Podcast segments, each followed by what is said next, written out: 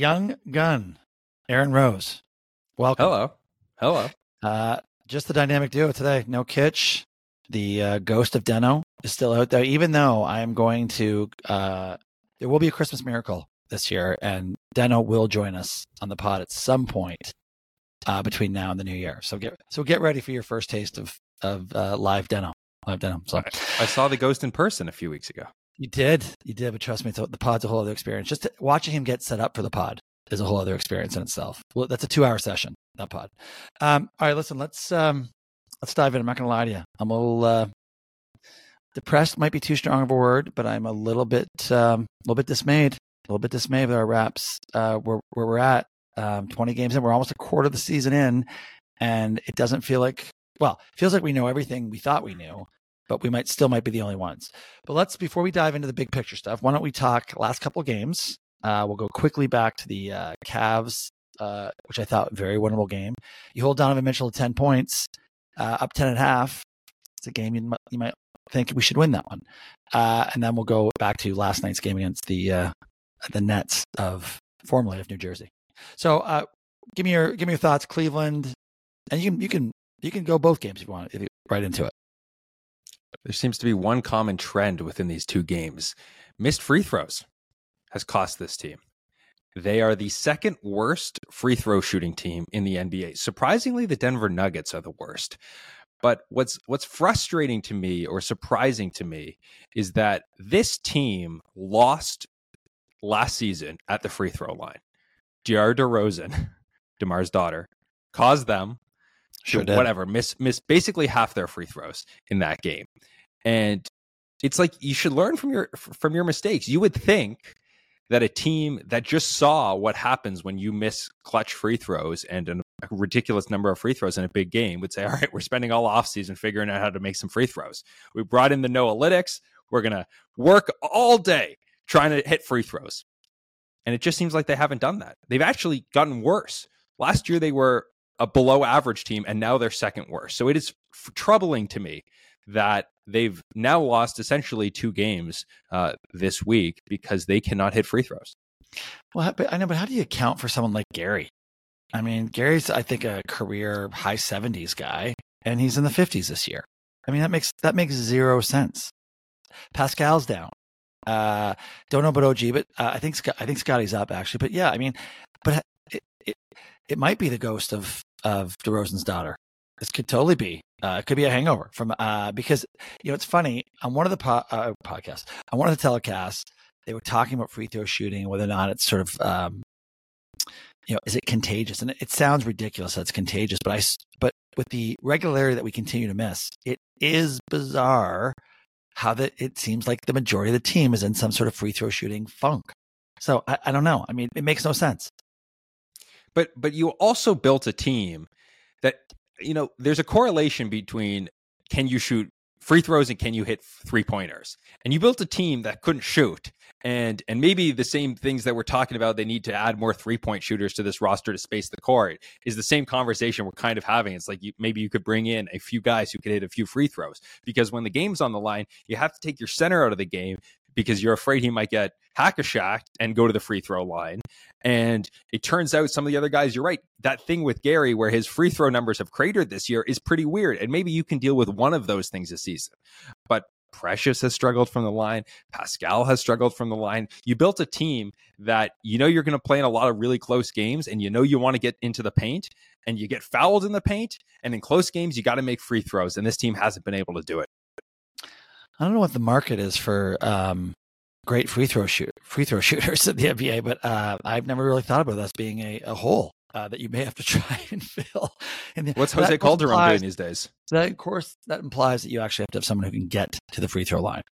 So it is a bit of a double. But in that Cleveland game, I think they had like 20. The Raptors had like 20 free throws more than Cleveland, so they were getting to the line and they were not fouling, which was impressive.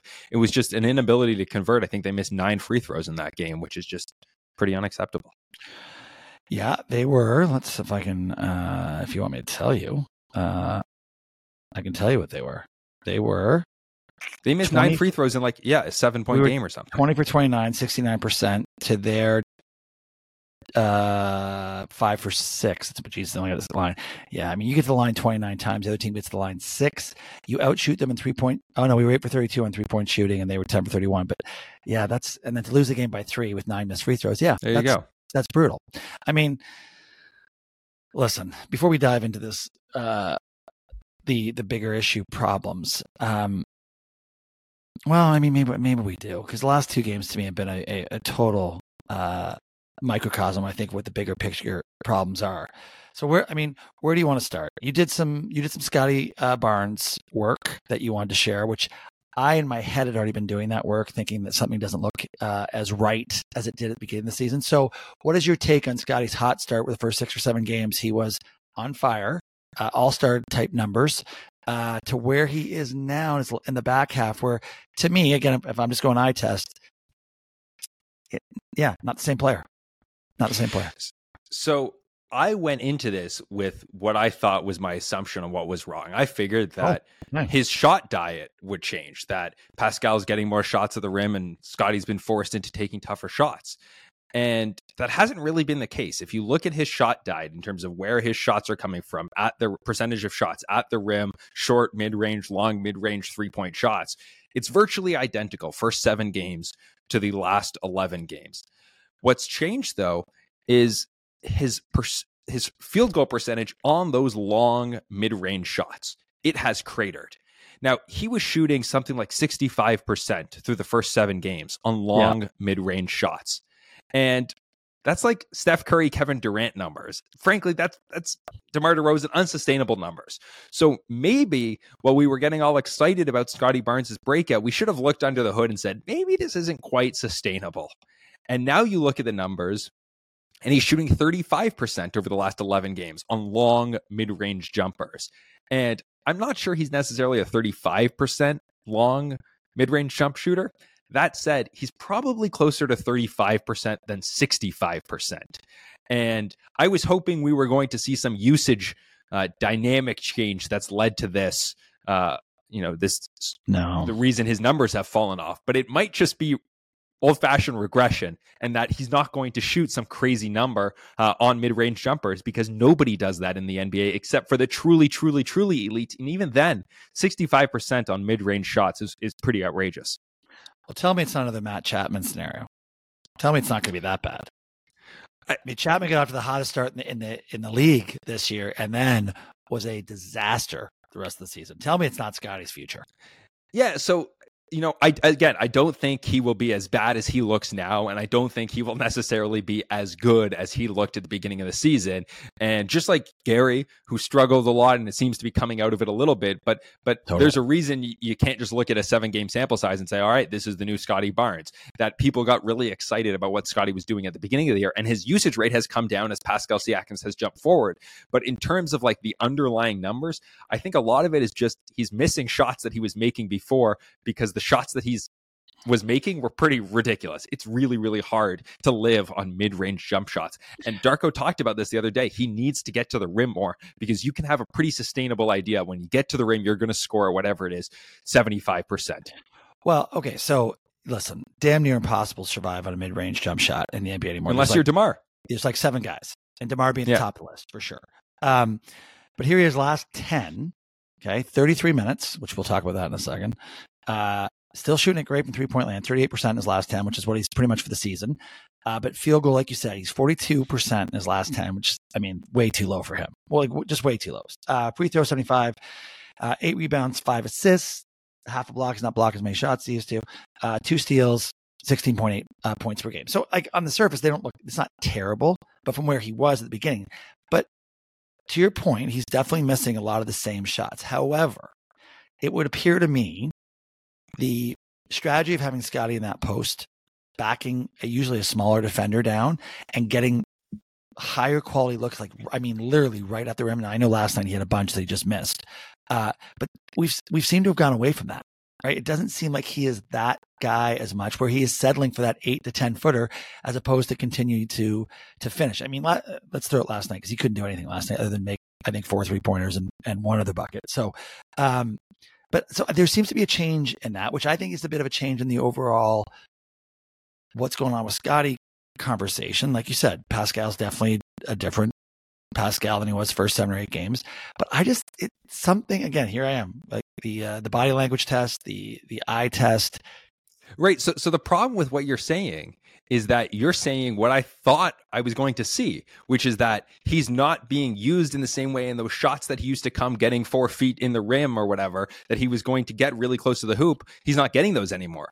But statistically speaking, he's still getting the same number of shots. He's actually getting more shots at the rim over the last 11 games than the first 7. So he's still getting shots at the rim. It's not those shots that have really changed. It's the fact that he's missing more mid-range jumpers than he was before. And again, we should have looked at the numbers and said, this guy's in the 100th percentile for mid-range jump shooting. And unless you think Scottie Barnes is suddenly Kevin Durant or Kawhi Leonard, then you got to realize that he's going to come back down to earth. And I think we're seeing that right now. Well, there's that too. I mean, and I would also potentially argue that his shot selection isn't as tidy as it could be either. Like, I think he settles, and I think in a few cases recently, he's taken some bad shots, right? Last night, there was a series we came down, pulled up way too quick for a three, front rimmed it. We luckily get the offensive rebound, goes right back to him. He front rims it again. Like, I didn't think the second one, I didn't like the first one. I sure shit didn't like the second one after front rim the first one. So I think there's some of that going on. But again, like, maybe I'm trying to dig here for something that's not there, but it feels, the offense with him feels different. And I'll tell you what, the Scottie that I think we all want to see is the Scottie with the second unit. When he's running that second unit, he is much more engaged, in my opinion. He seems much more engaged, more aggressive, everything. Here's another thing I want you to look for. You're going to think I'm crazy, and I'm not picking on my guy, Dennis. But I swear last night, there was not, in the Nets game, I don't know that there was a pass between Scottie and Dennis at any point in that game. I'm telling you, I can't validate that. I think I can. I was watching for it. I think in the second half, I can absolutely tell you there was not one pass between those two. And they seem to be a little bit in conflict, not with each other personality wise. I just mean in conflict with whose role when they're both on the floor. Any thoughts on that with the two of them on the floor together? Well, I'll go to the first thing you were saying, which was Scottie plus the bench unit is he has to be more aggressive in those lineups because nobody else is scoring, right? You think back to the, Kyle plus bench. Kyle was able to actually run those bench units really, really successfully. And that's, now the Raptors had a better bench at the time. Some of those guys went on to become all-stars, but Scottie has been more aggressive in those units because he's had to be. But I think if you look at the on-off numbers or how those lineups are actually performing, they've struggled a lot. Scottie plus 4 bench unit guys. So you have to add in another starter, and then you're changing your rotations. And I'm sure we'll chat about rotations soon. Scottie has to be more aggressive in those lineups because there's nobody else who's going to score. And then in terms of what it's like when he's in the starting lineup, well, the Raptors starting lineup right now has a negative net rating.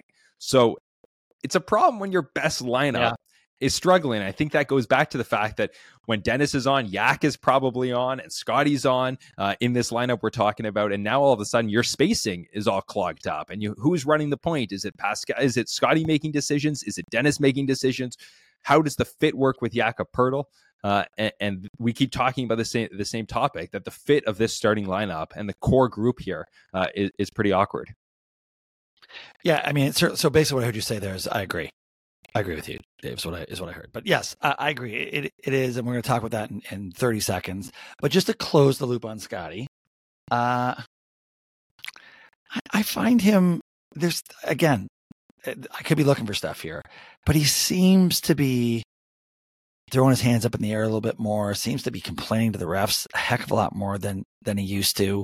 There may have been a bad dive attempt last night. I actually thought they were going to call him on it.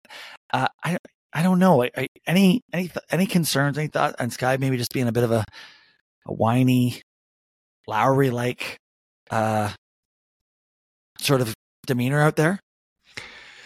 When you're losing, it's whiny and annoying. And when you're winning, it's Kyle Lowry's the greatest player of all time. And look at the fire he's playing with. So it's all about the success of the team. So I'm not too concerned about that. You mentioned shot selection earlier. And again, that was something Darko touched on. And I think it's a little bit intriguing to me that For 3 years now, ever since he got in the league, his head coach, whether it's Nick or Darko, has been saying, Scottie can get to the rim. If he really tries, he's got the body, he's got the speed, he has all the tools to get to the rim whenever he wants. And obviously it's not, NBA defenders are paid a lot of money to stop that, but his coaches have always been saying, get to the rim, you can do it, that's where you're at the best. And his numbers in terms of, again, his shot diet haven't really increased at the rim. So it's like, why are you settling for these shots that I guess you're okay at, but even being okay at mid-range shots isn't nearly as effective as being okay at the rim. And Scottie, you look at him and you're like, this guy is a physical freak. He's strong, he's fast, he's athletic, he can do all these things on the court. You should be able to use your speed and use your size to bully a guy in the paint. And for whatever reason, his coaches have been saying to do it, and he just hasn't done it yet consistently enough. Yeah, but again, I think if we were to go back and look at those first 5 or 6 games, I'm telling you, he was way more aggressive at the rim. And I think the mid-range shots were coming after his aggression. It just felt like he was at the rim all the time in those first 5 or 6 games, backing guys down, scoring. So yeah, it might listen. I mean, this could all come back to Darko if we want. So, all right. Well, listen, we'll keep an eye on this. But yeah, I mean, 5 for 19 last night, Sky. That's a rough one. But again, I mean, it's hard to pick on him too, because there's lots going on. But we will keep an eye on Sky, just like we were keeping an eye on Pascal. And you know what? We should just quickly talk Pascal. Speaking of the weekly check-in. Yeah, I mean, he seems pretty good. He seems, he's obviously playing better. I think he's more involved. Like, of course, Nets game. I mean, I don't know if he took 3 shots in the fourth quarter. Like, it's like he didn't exist in the fourth quarter to a certain extent. But again, I'm not blaming him for that.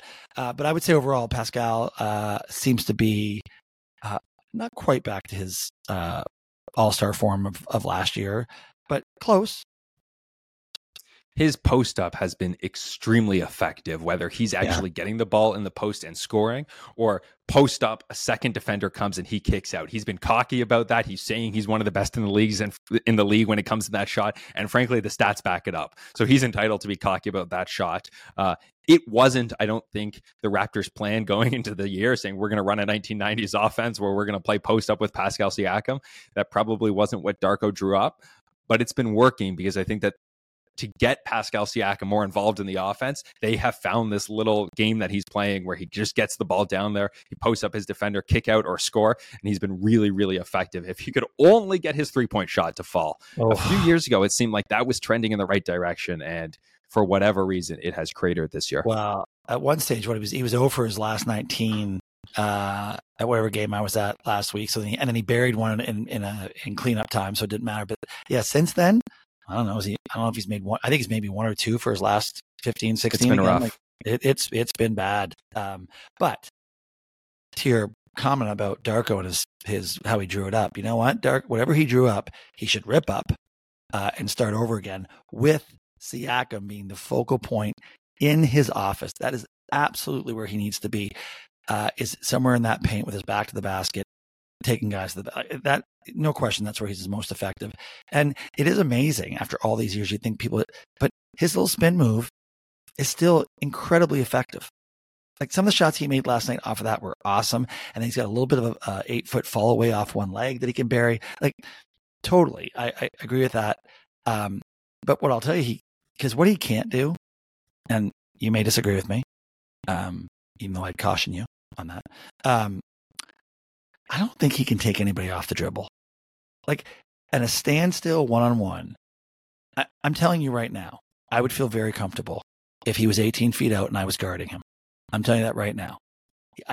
He goes right 95% of the time. And I don't know, I mean, just again, watching it, how many times does he take a guy in open space off the dribble?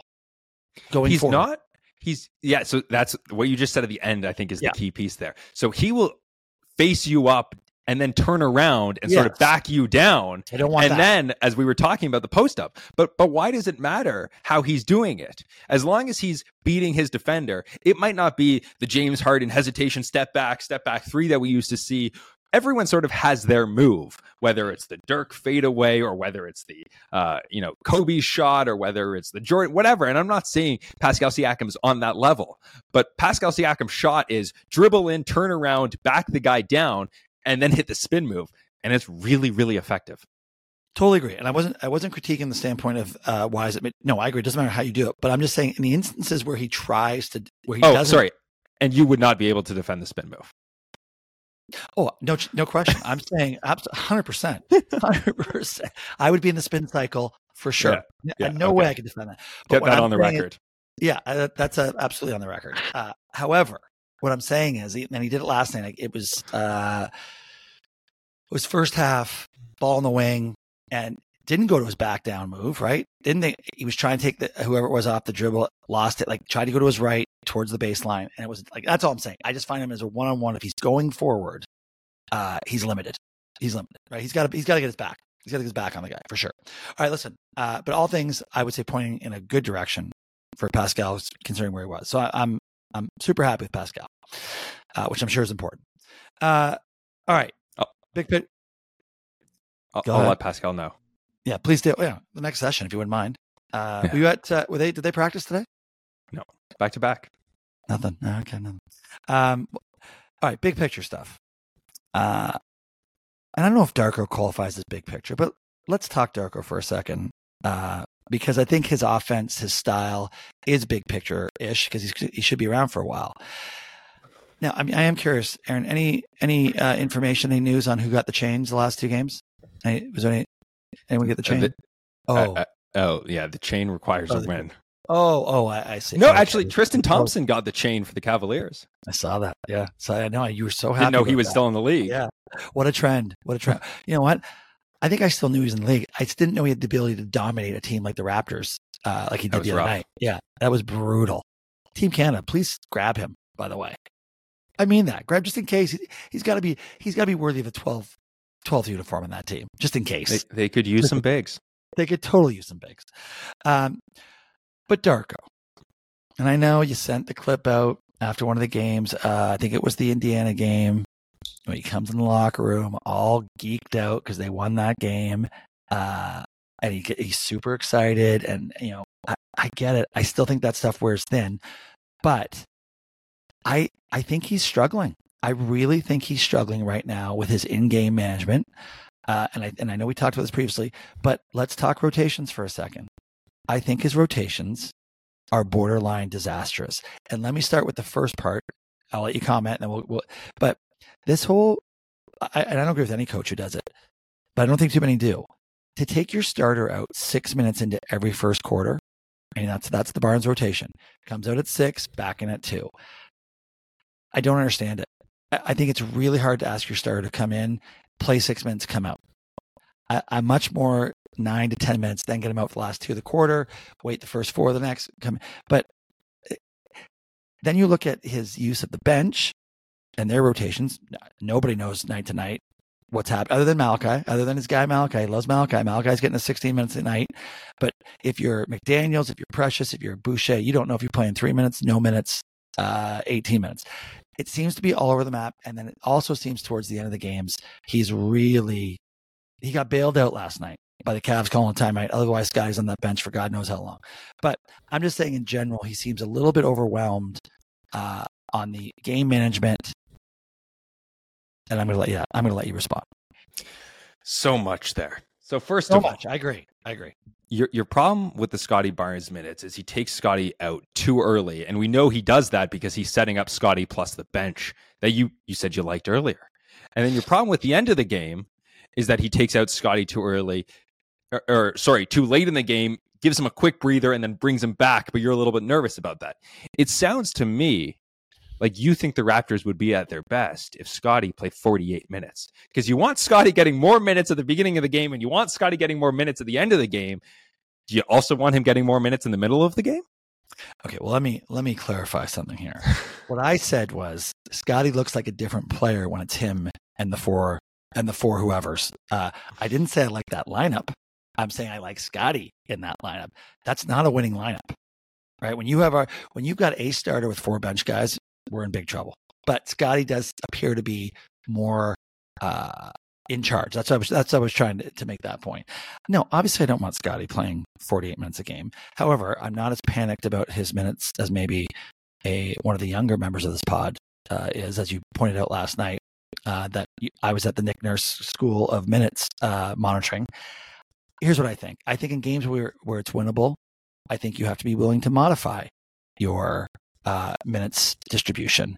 I think it's really important to have the guys that you want to close the game with available and on the floor the last 5.5 minutes. That's just the core philosophy. I think subbing in and out, having your probably second best player, maybe arguably first best player, not on the floor 5 minutes to go in the fourth quarter of a winnable game. I don't like it. I just don't like it. I think it's a losing strategy, which we may have some evidence of. And I think this team has to know there's going to be plenty of nights where we're not going to need our starters in the fourth quarter, whether we're blowing a crappy team out like Washington or we're getting our asses handed to us when we're playing Philadelphia, right? So there's that too. So to me, it's more of a frustration in the winnable games. It seems pretty rigid at the moment, and it seems pretty sort of baked in. This is just how we're doing it. Game situations be damned. That's my point. So then the other part of the comment you made is that you don't know who's coming off the bench on any given night. And to a certain extent, I think this is my problem with Darko or maybe the front office. It's that I'm not sure. We know that talent-wise that this team is a play-in tournament, middle of the Eastern Conference team talent-wise. But if you look at the way the rotations are being used or the usage of certain players like Scottie Barnes, are they trying to develop McDaniels and Scottie in terms of playing them more minutes, or are they trying to win games? Because you would think that Otto Porter Jr. would be on the court as one of the better. No, I'm not saying Otto Porter Jr. is some star, but you would think that he's proven that at least the Raptors are winning his minutes when he's on the court. So you would think that they would try and use him as one of those guys off the bench. But if you wanted to say to me, listen, Otto Porter Jr. is not part of our future. We're trying to develop Precious Achiuwa, whose stock I might be sort of selling a little bit low right now. I'm not selling yet. If you said, listen, we're gonna run these young guys in the rotation, 10 guys deep, come hell or high water, because we're thinking about the future, that's fair. But you got to use that consistency everywhere. And you got to give Scottie Barnes the ball. And you got to maybe tweak the roster to be younger. It's this inconsistency in terms of, are you trying to develop for the future, or are you trying to win games now? And that is confusing me. And that's my problem with Darko's roster and rotation, excuse me. Because if you're trying to win games now, run the offense through Pascal Siakam and play Otto Porter Jr. and maybe limit the minutes of some of the other young guys who haven't quite earned it so far. Well, they sure should do that with my guy Grady. It's going to be real tough to make a all-rookie team from the 905. I'll tell you that right now. Okay. But that's the problem. It is the team speaking out of both sides of their mouths, right? Yeah, that's been the problem for a couple of years now. And it's I think there's a huge anti-Nick Nurse sentiment as far as the style and approach, right? Because Nick's the whole play my guys, run them into the ground, don't develop players. Even though I'm not sure that was Nick wasn't willing to develop players. I just think Nick made a relatively quick assessment of what he had and said, you know what, I can't play these guys if I'm trying to win. Masai's telling everybody, he's telling Siakam, he's telling OG, we're trying to win. Siakam's saying, I want to be in a place where I can win and have fun. Darko is not necessarily constructing a rotation that is going to put them in the best position to win game in and game out. Yet, Masai's also said, and he said at the end of last season and the beginning of this season, front office does not tell the coach how to coach. Now, maybe that changed. At least that's what he said about Nurse. Maybe that's changed. But if it hasn't, this is Darko saying, this is my way. I'm developing these guys. But again, I don't know how that can be his way if the front office is still out there telling everybody, we're trying to win. We're trying to be a contender, because that's kind of what they've been saying. So, and Kitch mentioned it on one of the chats. It's just the direction of this team is such a mystery. And if it doesn't become obvious the next 15 to 17 games, 35 games to this season, I mean, we're going to be very much in a situation we were last year at the trade deadline going, what are we doing? And that scares me. Like if this was Detroit and you had 10 young guys, a bunch of lottery picks, and you just wanted to see who of these guys could play in an NBA rotation, you'd be like, all right, let's play 10 guys. We're not trying to win. Let's just see who has it. Because at the end of this year or the end of next year, we'll be able to whittle down. We'll see Is Precious Achiuwa a guy or not? Is McDaniels a guy or not? But it seems like, as you mentioned, there's a disconnect where the front office is sort of saying, we want you to develop, but we also want to win games now. And they've built a roster that isn't good enough to win games now, but you look at the age, they're an above average age team in the NBA. Yeah. They're one of the older teams. It's not like they loaded their bench up with young guys. And even Dennis Schroeder isn't that young. And even Jakob Pöltl isn't that young. So there seems to be a disconnect. And if you're trying to be the developmental organization, then I get what Darko's doing. But if you're trying to be the winning organization, because winning is really important to development, as they've said for years now, then you're not really, your rotation doesn't make a ton of sense. All right. It's so you're not buying into Darko is overmatched here, overwhelmed a little bit with some of that. You're not there yet.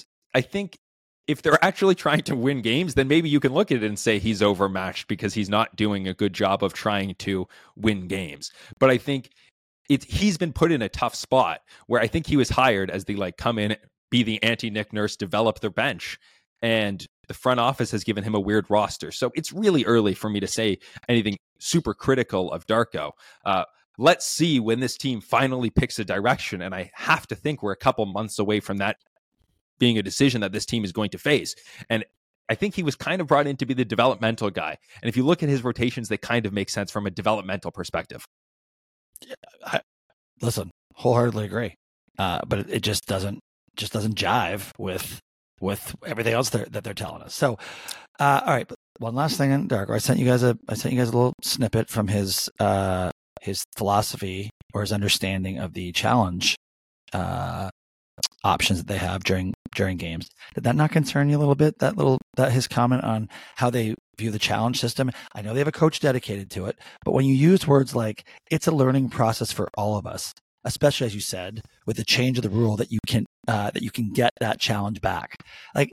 To me, the challenge process is very straightforward and very simplistic in nature. But we seem to be struggling with it yet again this year. I thought it was a Nurse problem. It might be an organization problem. There was also that, I don't necessarily blame him for this, but the whole running up the score against the Bulls, DeMar DeRozan was very upset, but the Raptors didn't realize they had already been eliminated from the in-season tournament. They were eliminated earlier in their day. So I'm not going to nitpick there, but if what you're saying is that he maybe hasn't figured out all the rules that are changing and constantly changing in the NBA, maybe that's a little alarming. But again, he's a first-year head coach. This team isn't trying to win a championship now, even if their front office might be trying to. But anyways, this team isn't trying to win a ton of games right now, so I'm okay if he's, to a certain extent, learning on the job. And frankly, taking ownership of it. Yeah, I mean, listen, I will 100% give him a ton of credit for that. He owns it. Good, bad, or otherwise, he owns it. So that's great. Now, but let me ask you this. Do you think we'd be in a better spot right now, record-wise and future-wise, if Aime Adoka was our coach? Probably, but I think he's been given a team that maybe has a more clear objective this season. For sure. The Rockets are trying to take a step forward, and I haven't been paying super close attention to what his rotations look like and what he's doing. Obviously there were off the court concerns related to Ime Udoka, and I'm not sure if the Raptors did their due diligence there. But I'm not ready to slag Darko and say, he was a bad coaching hire quite yet. Yeah, I mean, too early on bad coaching hire for sure. I'm probably being a little too hard on him 20 games in, but. Sometimes you get a read, sometimes you get a vibe, and great guy, nice guy. Just don't know that he's ever going to be coaching a championship team, whether it be with the Raptors or anybody else. But that's pure conjecture at 20 games into his professional. And in his defense, we talked about last week, not sure they surrounded him with a deep sort of experienced bench from a coaching perspective either. So that interesting on that one. But I'm sure Darko had a big hand picking his coaches. All right, listen. I didn't have anything else for us on Raptor land at the moment. Is there anything else you want to touch on before we? No, I can touch on it in any other business coming up in a little bit. Oh, okay. Perfect. Well, as you mentioned, in-season tournament, that is now conclude the regular season portion of the in-season tournament has concluded. We have our participants. two questions. One, do you care? And two, are you surprised? Because I think this is the prevailing thought. Are you surprised how much the players are aware, seem to care, and are certainly saying all the right things about the tournament? I don't care. Now that the Raptors are out of it, I don't care. It's been interesting because some of the players have really, including DeMar, and I think he's been backed up by a few other guys, maybe Bam Adebayo being one of them, that they're like really annoyed with this whole running up the score kind of thing that we've seen. And in some ways has made these games a little bit interesting, that you're actually paying attention to how many points are the Nets beating the Raptors by because they need X amount of points to make it to the next round. So it is kind of interesting. The players don't seem to love that aspect. It sounds like a lot of the players think $500,000 is a lot of money. Frankly, they're right, even to the players who make a lot of money. And you know, I think I mentioned this on the podcast before, but a guy like Dame Lillard said, it's not a ton of money to me, but it's a ton of money to some of my teammates. And I'm going to be the leader on this team, and I'm going to try my best to get it for the 12th man on this roster or the guy on a two-way contract. So it's great to see teammates sticking up for their other teammates. I probably won't be particularly locked into the next couple of games, but it sounds like all the ratings for the game's TV ratings are up. So I think that's a huge success for the NBA. Well, listen, any professional athlete should live by one guiding light. It may not appear like a lot of money right now to you, but it sure as shit might be a lot of money to you 10, 15, 20 years down the road. So I wouldn't, I don't think anyone should be out there taking $500,000 for granted. So I agree with, it is a lot of money. It's a lot of money, whether you're making $35 million a year or making $2 million a year. So, good hold, good save on the pod. We'll have to get that out there.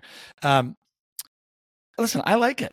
I think I was ambivalent towards it, but I actually am a fan of it, and I'm sure it'll continue. But I loved last night. Raps down 15 with 9 seconds left. They inbound the ball, they race down, get a wide open three. OG buried it, and they were doing that for the tournament because they knew that point, although it had nothing to do with their outcome, could mean something to the other two. Like, I don't know, I kind of like the players giving a shit about not just themselves or their team. In that case, they were trying to help potentially another team. I think it's got a lot of good things going on. And I think a week and a half from now, when everyone's in Vegas, it's going to be a hoopla. There's going to be fanfare around it. It'll be kind of we're all going to be interested. And I guarantee you the ratings for that, for a December 9th game, will be much higher than they would be any other time of a December past, right? So I like it. I'm in. And I think the other thing is that, like, this isn't, it wasn't the perfect in-season tournament, but just like this Raptors head coach, give it some time and it'll figure out its quirks, and they'll take some of the things they'll realize next year. They'll run back the teams will realize earlier on in the tournament that these point differential really matters. Everyone was talking about it game 4, but maybe in game 1, teams are going to be thinking more about that to bank some more points for the fourth game. So I think the courts we could probably do without what they look like, but I think that there will be aspects of this in-season tournament that will continue into future in-season tournaments, and maybe they add something else or they tweak something else. I don't think this will be what we see in 5 years from now, but I'm all for the NBA trying new things, as long as they learn from their mistakes and continue doing what has worked from tournaments or ideas prior. Yeah, I think so. And I think that's what Silver is all about, right? Is obviously grow revenues, grow exposure, and I think he is willing to accept sort of when things go poorly and adapt, so which is unlike his predecessor. So all right, listen, couple other NBA just quick comments. We don't have to spend a ton of time on them. Now, you seemed puzzled when I suggested that we'd have a quick comment on Draymond and his return to action last night and just the whole 5-game suspension. Is there anything you care about that? Because my position is the NBA and the Warriors have created a monster. Yeah, you've been on the Draymond Green Island many times before. You know, you can live on Draymond Green is like many times before. You can live on Draymond Green is, you know, not good for the NBA or not good for the Warriors Island. I'm going to continue telling you that this guy is a first ballot Hall of Famer. Oh, Jesus. Revolutionized defense in the NBA with his versatility, with his switchability. And maybe I'll go ask Kevin Durant, who we know feuded with him. what he means to the NBA and the Warriors. And I think he'd tell you that he's one of the most integral players to that team and the success they've had over the past decade. Okay, listen. Now, listen, this is the only time ever where I long for Kitsch in moments like this. No other time. But I need Kitsch right now. Listen, this guy, we're not talking about historical where he fits into the Warriors champion. I'm talking about a guy who put another NBA player in a ridiculous headlock for way too long, got a 5-game suspension, and basically came back and said, yeah, I have no regrets. Yeah. And then got teed up in his first game last night. Right. What? But that's why that's the Draymond Green package. That's like it's like the Jordan rules. You know what I mean? You watch Jordan and you're like, didn't Jordan punch his teammate? We should ask that Steve Kerr about that. It's like when you're winning, you can kind of do some of these things. And sometimes, you know, we talk about this player's mentality. Is he tough enough? Is he crazy enough? Draymond Green has that. Would it be better if he toned it down and didn't put guys in headlocks? Sure. But maybe you need some of that crazy to be as good and as special as he's been. Jordan picked on somebody's own size. Steve Kerr was a beast back then. All right, he was a beast. Don't let the Steve Kerr on the sidelines fool you. Okay. No, listen. I'm just saying, it appears that there's a probably a less than positive ending to this story, right? I just think this is where it's headed. It doesn't appear that he is like. It doesn't appear he's at all learning from these episodes to go, hey, I need to change my ways. He talks about, oh, I could do things differently. Yeah, you could totally do things differently. Don't choke another guy out. How about that? That's a good start. Don't cold cock your teammate who's 100 pounds lighter than you. Yeah, don't do that. Who wasn't in a position to defend himself, wasn't ready for the punch. Like, there's a million things here. It's got nothing to do with what kind of player he is or what his contributions to that team are. I'm the first to admit for the 33rd pick, I believe he was in his draft class. It's a pretty great success story. Maybe first pick. What's that? If he went number 1 overall, it would be a success. Well, much more expected if he was the number 1 overall pick. Sure. Listen, he's going to go down as potentially the second greatest second round pick of all time. If you say so. Do you know who the first is? Jokic? Yeah, there you go. See, okay, good. On the same page. All right, quickly, let's move off that. We'll wait for Kitch. Next time I bring up anything like that, Kitch will have to be on. LeBron. Shout out Norm Powell, number 3. Norm Powell. You know what? I don't know if Norm would be number 3, but pretty successful career for Norm. I love Norm. I wish we never traded him. LeBron has taken more than his fair share of speaking of punches. He has from this group of prior to your arrival. But I just want to take 30 seconds to say that each year I call for his demise and it's going to show up, but he's 39 years old, turning 40. What he's doing this year, I don't know. It's certainly unprecedented. He's probably could play for another 3 or 4 years at a relatively high level. But I mean, I say relatively high level. He's easily second team all NBA right now. Easily. Yeah, it is unprecedented, and I'm hopeful, you know, his son is healthy and can play in the NBA sometime soon, because seeing that would be unprecedented and truly incredible, seeing him play alongside his son, Bronny James. I think it's one of those things where we will long for LeBron and remember him more once he leaves the NBA and think, oh my God, like we'll never see another guy doing what he's doing at 39, eventually 40 years old, whatever it is, 20 years in the league. So as you mentioned, truly spectacular career, but it's not like one of these guys like Vince Carter, no offense to Vince, but who was like, you know, a bench player and an old man on some of these teams toward the end. The fact that LeBron is still, as you mentioned, an all-NBA caliber guy this late into his career is remarkable. Yeah, I mean, just to put it in context, he's averaging 25, 7 rebounds, and 6.5 assists on, I think, 32 minutes a game. 3-point percentage, which is shocking. Sorry, that's his last 10. But 35% overall from I think he's 38% overall from 3-point and shooting at 55% from overall. Like it's incredible. And when you watch him, I mean, he probably doesn't jump as high as he used to, but none of it's obvious. There's no obvious sort of like, oh, he's really regressed this year. I mean, it's incredible. Yeah. He's actually shooting at 39% from 3-point line. So there you go. And the fact that like, he obviously is like, again, I'll say physical freak. Like the fact that he's built the way he is with the athleticism and the size has made him, you know, arguably the greatest player of all time. But he's so smart, and that's what's allowed him to play this late into his career. So not just one of these guys that can overpower you physically, jump out of the gym. We know he can do that. Maybe not to the same extent as he could earlier in his career, but the brain that he brings to the court, his basketball IQ is probably second to none in the NBA. Well, you don't listen. It would have been too easy just to be nice to LeBron the whole time this segment, but you're right. He is a very smart basketball player, and if you're unsure, just ask him. Because he will definitely tell you that how smart he is as a basketball player. So, but he is. So anyway, but you know what? Before we digress into any LeBron non-niceties, LeBron, congrats. Let's get this out on TikTok, producer John, and see if we can get some positive LeBron feedback. Because every time we have a LeBron clip out there, it usually is hate filled at two old white guys is usually what we get. That's the general theme of our feedback.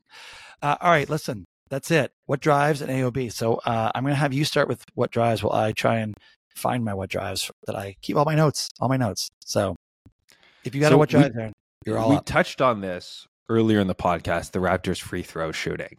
And what has driven me crazy this year is the Raptors have had a couple technical foul shots where the best free throw shooter on the court has not taken that free throw. And to me, this isn't rocket science.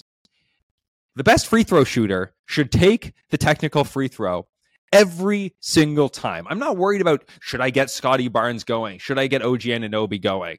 Who should I get going? Who should I reward on this play? You look at the stats and you say, all right, here are the five guys on the court. Oh, Dennis Schroeder's on the court. He's taking the free throw. Just make the free throw. Because if you lose a game by 1 point, because you let somebody who is not the best free throw shooter on the court take the free throw, you're a moron. So the Raptors need to pay more attention to these technical free throws, because it's really not that hard. The best player shoots it every single time. Listen, that seems like common sense. That seems like apparently common sense isn't that common. Yeah, listen. That's what drives you crazy. It's common sense is not that common. That's really the thing. Well, I'll tell you what. I'm going to stick with close to the same, similar theme.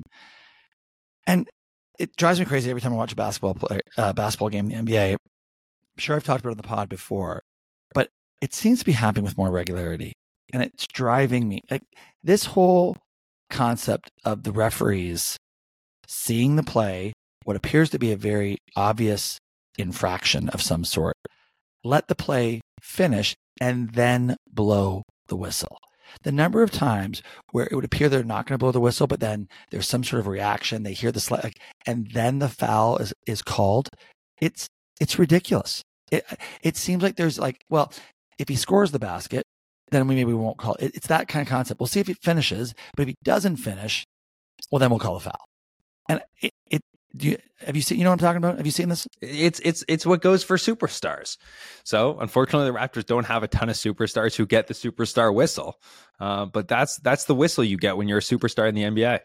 Yeah, but I mean, listen, it's certainly more common at the superstar level. I think it happens with everyone, but I think it certainly is more common there. And listen, the reason why I'm convinced that the cry wolf Siakam howling, screaming every time he's touched does not help his case. Those referees, it'd be impossible to figure out with Siakam when he's actually fouled, because he screams on every play he goes to the basket, whether he's touched or not, like he's getting fouled. So that's a hard one. But I just think it drives me insane that these referees don't call it in the moment, and that the idea that they're even remotely waiting to see what happens to the play before they call the foul, that's just a bad look. It's not a great look for a professional referees organization. So there you go. It's mine. Drives you crazy. Drives me crazy every time. I'm sure it'll drive me again crazy tonight when the Phoenix Suns rock into town. AOB. You said you had something AOB-ish. Yeah, just there was a report that came out today. I know everyone likes talking about trade talk, that the Atlanta Hawks, the 8 and 9 Atlanta Hawks. So they're scuffling right now, but the 8 and 9 Atlanta Hawks are still monitoring the Pascal Siakam situation. And I think that still November 29th, we're a long way away from big trades happening, but I think if the Hawks can turn it around, because I don't know if a team with a losing record is going to go out and pull the trigger on a Pascal Siakam deal. But I think as we get closer to December 15th, after December 15th and closer to February, we're going to start hearing more chatter about that. Because I think maybe with the way Darko's, to go back to the rotations, I think maybe with the way Darko's running these rotations, they're trying to tell us that they care more about development. And for whatever reason, they haven't gotten the Pascal Siakam. We know that they were interested in trading him in the summer. They haven't got the package that they've been waiting for. But they're obviously interested in potentially moving him. And I think we're not too far away from seeing something like that happen. Well, I'll tell you, you want to talk about a bad fit, bad chemistry, bad roster construction, put Siakam on that team. That is not where he needs to be. And if I'm Atlanta, man, I better be sure I'm signing him.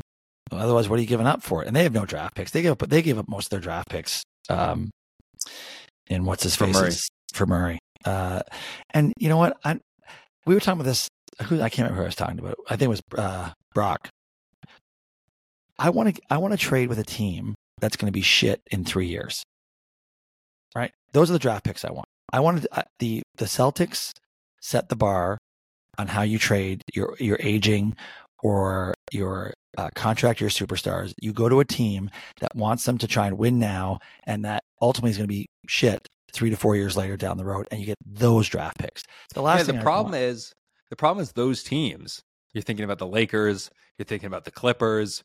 Those teams already have given up all their first round picks. You're thinking about maybe the Suns. They all their first round picks are gone. True. The Lakers still have a couple left. But I think it's 27 and 29 is what you could get right now. So that's way down the road. You gotta look. Like, you know who's going to be bad in 3 years? The Pistons. Yeah, probably. Well, you know what? I thought you were going to say the Raptors, but yeah, Pistons for sure. Yeah. All right. Well, we'll monitor that. I also, did you hear the whole? Speaking of the Pistons, I heard an OG to the Pistons for maybe an Ivy and a pick. And no, can't say. No. I mean, I don't know why the Pistons would do that, right? No. Last thing, the Pistons. They're atrocious. Yeah. Oh my God, they are bad. Dwayne Casey was not the problem. No, but apparently a $12 million a year coach does not solve all your problems.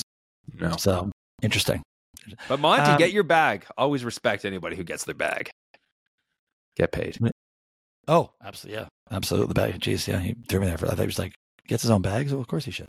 All right, listen, for me, AOB, it's pretty easy this week. There was a big, big college football game on Saturday. And there were the Auburn Tigers. Great game, also a great game. But the one I'm referring to took place near my old stomping grounds of Windsor, Ontario, Ann Arbor, Michigan. And it would appear that the Ohio State Buckeyes, sign stealing, no sign stealing, just they don't have an answer. They did not have an answer for the Wolverines, even though the extinct. You know what's funny? The extinct Wolverines could apply to the university pretty soon after this investigation's over. But for the time being, innocent until proven guilty. They were the dominant team, and your coach is going to lose his job for it. So, yeah, tough one, young buck. Yeah, first time Ohio State doesn't lose three in a row to Michigan very often. Baby. So first time since I was 3 years old. But I think if one of these two teams, Ohio State and Michigan, loses their coach next year, I don't think it's going to be Ryan Day. Well, listen, it would be ridiculous if he did. I mean, his record's pretty accomplished outside of these three losses, and he's not a cheater. Well, I mean, neither is Jim Harbaugh that we know. I mean. Occasionally suspended. Yeah, allegate. Yeah, exactly. Twice in one season. Big deal. He's like Draymond. He's the Draymond of college football. But listen, I think the rule is, right, if your team that you cheer for is in a certain conference, then moving forward, once your team's eliminated, you should be cheering for your conference. So I will expect you this Saturday. Hawkeyes.